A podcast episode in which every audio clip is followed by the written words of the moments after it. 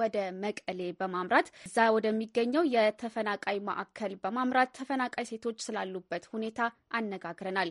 በዛ ያሉ ሴቶችና እናቶችም በአሁኑ ጊዜ የሚያገኙት እርዳታ እጅግ አነስተኛ በመሆኑ ለረሃብ መጋለጣቸውን ይናገራሉ።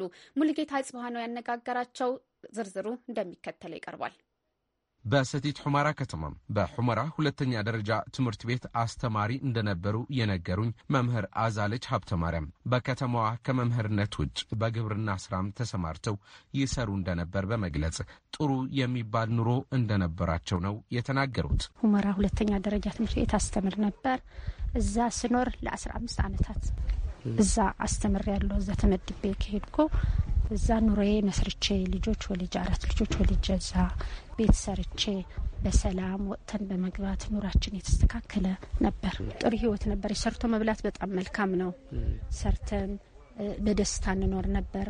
ጎና ጎን ከስራችን ሁመራ ደስ የሚልህ በዚህም እየሰራ በዚህም የተለያዩ የእርሻ እንትን ለአንድ ካሬ ለሁለት ካሬ ተከራይተ እርሻም ተካሂዳለ። በክረምት ወቅት እሱ ነው እንትናችን ትርፋችን በዛ ምክንያት እንደዛ ያልን መንግስት ብድር ይሰጠናል። ብድርና ቁጠባ ነበር። ቤት እንሰራለን። ከደሞዛችን ይቆረጣል። ጥሩ ህይወት ነበረን። ብቻ ሁመራ ሁሉም ፍቅር ተባብሮ ተፈቅሮ ነው የሚኖሩ ያ ሰው። ባለፈው ዓመት ጦርነቱ ሲጀመር ከቤታቸው ገንዘብ ይሁን ንብረት ሳይዙ እንደወጡ ገልጸዋል። ከጥቅምት 30 ጀምሮ እስከ የካቲት 2013 በእግር አንዳንድ ጊዜም መኪና ሲያገኙ እየተጓዙ መቀለ ከተማ ከሶስት ወር በኋላ እንደደረሱ ነው የገለጹት። ከአምና 2013 ጥቅምት 30 ጀምሮ ግን ባልታሰበ ሁኔታ ወራሪ ሻዕቢያ እና ፋኖ የአማራ ክልል በባዕከር መጡ። ሻዕቢያ ደግሞ በኦምሀጀር ሆኖ ከባድ መሳሪያ ወደ ሁመራ በመጣል ለህዝቡ በቃ ለህዝቡ ሰላማዊ ህዝቡ ላይ በመጣል ተደናግጦ ህዝቡ ንብረቱን ቤቱን ቤቱ እንደከፈተ በእግር በእግር አደባይ ወደሚባል ቦታ በመሮጥ በመሮጥ ሌት ተቀን እኔ እግሬ እስከሚቆስል በእግሬ በመሮጥ ከልጆቼ ጋር ከባለቤት የተበታትነን ያው እንደማይደረስ የለም ሽሬ ደረስን። በአሁኑ ጊዜ የሰው እጅ የምጠብቅ ሁኛለሁ የሚሉት መምህር ታዛለች በመቀለ ከተማ በሚገኝ ሰብዓ ካሬ ተብሎ በሚጠራ የተፈናቃዮች ማዕከል እንደሚኖሩ ነው የገለጹት። ብርዱ ንፋሱ አሁን ይሻላል እንጂ ብታየው በቃ እዚህ ጋር ያለው ብርድና ንፋስ ልነግርህ አልችልም። በጣም ነው የተሰቃየን፣ በጣም ነው የደነገጥ ነው። እኔ ራሴ ልጆች ይዤ አሁን እዛ ጋር ባካችሁ ቤት ካለ አሳድሩ ብዬ ነው እዛ ነው የማድረው። ምክንያቱ ብርድ ልብስ የለኝም፣ ፍራሽ የለኝም፣ ማቴሪያል የለኝም። ስለዚህ አላቀረቡልንም። ስለዚህ ያለኝ አማራጭ ሰው ጋር ለምኜ እንትን እዚህ ጋር እዚህ ቤቶች አሉ። ከዛ እየተመላለስኩ ልጆቼ እንዳይታመሙብኝ ማለት ነው። በዚህ መድኃኒት በሌለበት ሰዓት እየተመላለስኩ ነው እዚህ ጋር የምንኖረው። ምን ምን ልበልህ ታዲያ እርዳታ እንዳይሰጡንም የለም። አስራ አምስት ኪሎ እኔ ለምሳሌ እያስተማርኩ አስር ሺህ ወስድ ነበር። ስለዚህ አሁን ግን አስራ አምስት ኪሎ ምንድናት የምትሆነው? ጨው በአቅሟ ጨው ነስንሰህ እንኳ እንዳትበላ ሁለት መቶ ሁለት መቶ ለኪሎ ጨው። ስኳር የለም ቡና የለም። ምንድን ነው በቃ ይሄን የቀለለ ነገር አለና እችን አድርጌ አድራለሁ የምትለው ነገርስ የለም። ሁሉም ከባድ ነው፣ ውድ ነው።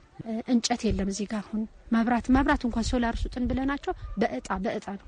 እንዴት እንዴት እኔ ጨለማ ላይ እያደርኩ እጣ የሚባል ነገር የለም። ልጆች ይዘህ እንዴት ጨለማ ታድራለ? በእጣ ነው ብለው ሶላር ራሱ አልሰጡንም። በጣም ፈታኝ ነው። ታዲያ እግዚአብሔር ያመጣውን ለእኔ ብቻ አይደለም ለሁሉም ሰው ስለሆነ ለሁሉም ትግራይ ነው። ከጫፍ እስከ ጫፍ ነው የተናወጠው እኮ ሁመራ ብቻም አይደለም ለሁሉም ነው። የባሰ ግን ሁመራ ምዕራባዊ ዞን ሆነ እንጂ ስለዚህ ምን ልበልህ ምን ከባድ ህይወት ነው ያለ። በተፈናቃይ ማዕከሉ የሚኖሩ ሰዎች አብዛኞቹ ከምዕራብ ትግራይ የተፈናቀሉ ሲሆኑ ከዛላምበሳና ኢሮብ አካባቢም ተፈናቅለው የመጡ ሰዎች ተጠልለውበት ይገኛሉ። በማዕከሉ ያገኘኋቸው ወይዘሮ ሰንበቱ ወልደ አብዝጊ የተባሉ በበኩላቸው በ1991 ዓ ም በኢትዮ ኤርትራ ጦርነት ተፈናቅለው ከኤርትራ ወደ ትግራይ እንደገቡ ገልጸው ከዛን ጊዜ ጀምሮ በማይካድራ መኖር መጀመራቸው ገልጸዋል። ለሀያ ሁለት ዓመታት በማይካድራ ጠላ በመሸጥ ቤት በማከራየት ሕይወታቸው ይመሩ እንደነበር ነው የገለጹት። ባለፈው ዓመት ጦርነቱ ሲጀመር ደግሞ ለሁለተኛ ጊዜ ተፈናቅሏል። የ43 ዓመት ልጃቸውም እንደተገደለባቸው ይገልጻሉ። በሰላሳ ጥቅምት ነው ጠላት የመጣ እኛ የወጣ ወጥተዋል፣ ሁሉ ወጥተዋል። እኛ ግን አልወጣ ደከማች ደግሞ ነበር። ልጄ ብርሃኔ ነበር ሲሰራ ምንም አውቀ የለም ልጄ ትግሬ ብቻ መሆን እንጂ ሌላ ኃጢአት የለው። ወደ እናቴ ብሎ ሲገባ ሲመጣ ገና በር ገና ሳይገባ ከቤቱ በትግራይ ትግራይ መሆኑ በፋስ ገደሉት። ቀብሪ ቀብሪ ላይ ባገኘው ባካችሁ ለምን ጠይቁልኝ ብዬ ጠየቅኩት። አንድ ነበር ጓድ የሚባል ነው። እሱ ከኔ ጋር ደህና ነው። ጠይቁ ለሱ ለጓድ ጥሩልኝ ብዬ መጣ። እንዲህ ነው አለ። ልጄ ሞተው ገደሉት። መቼ ሞተ? በአንድ ሕዳር የሞተቱ ብዬ ማትነግሪ ሕክምና ልወስድ ነበር አለ። ታዲያ በፋስ አይደለም ህይወቱ ምንም መቀሳቀስ ያልነበረው። አሁን ግን ጅብ እንዳይበልልኝ ባካቸው አንሱልኝ ብዬ ለሞንኳቸው። አንድ አምስት ሰው መጡ። አንስተው ወደ ሽንጥሮን የወሰዱት እንጂ ወደ ቤተክርስቲያን አልወሰዱም። በእኛ ያለው ሽርጋና የሚሰራ የሚሰሩ ሰባት ቡምባ የምትበላለች በሳ ሽንጥሮ ከዛ ቀበሩት። የአራት ልጆች እናት የሆነችው ልጃቸውም ወደ ሱዳን እንደተሰደደች መስማታቸው የገለጹት ወይዘሮ ሰንበቱ በአሁኑ ጊዜ ያለችበት ሁኔታ አላውቅም ብለዋል። ተፈናቅለው በሚኖሩበት ማዕከል የሚያገኙት እርዳታ እጅግ አነስተኛ መሆኑ በመግለጽ ተርበናል በማለትም ነው የተናገሩት። የመቀለ ሰው ያመጣልን እንጀራ በልተናል። ያመጣልን እንጀራ ልብሳቸው የነሱ ልብስ ነው የለበስና የእነሱ እንጀራ በልተናል። የመቀለ አሁን እንደኛ ሆነዋል እንጂ ባክ ሲዘጋ ምናምን ሲዘጋ እንደኛ ነው ያለ። የመቀለ ሰው ሁሉ ኮፍተት ነው ያለ። አሁን ሳሉ ግን እነሱ ነው ያሉን። አበልን የመቀለ ልብሳችን ለብሰናል፣ በልተናል። በእነሱ ልብሳችን ቀይረናል። መንግስት ደግሞ በመቼ ጉንበት ሰጠን ስንዴ ከጉንበት ጀምሮ ደግሞ መስከረም ሰጠን፣ ሩዝ ደግሞ ሰጠን።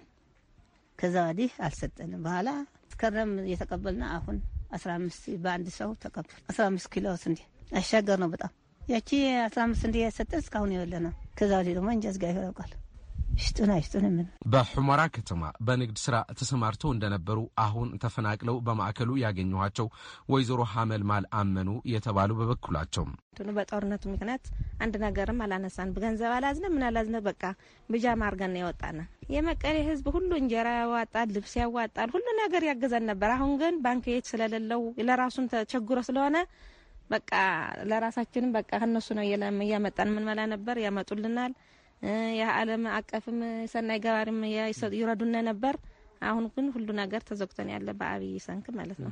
ዓለም አቀፍ ተቋማት ለተፈናቃዮች በተለይ ሴቶች ላይ ተጽዕኖ እንደሚበረታ ተገንዝበው በአስቸኳይ የምግብ እርዳታ ሊያደርጉልን ይገባል ይላሉ ወይዘሮ ሀመልማል።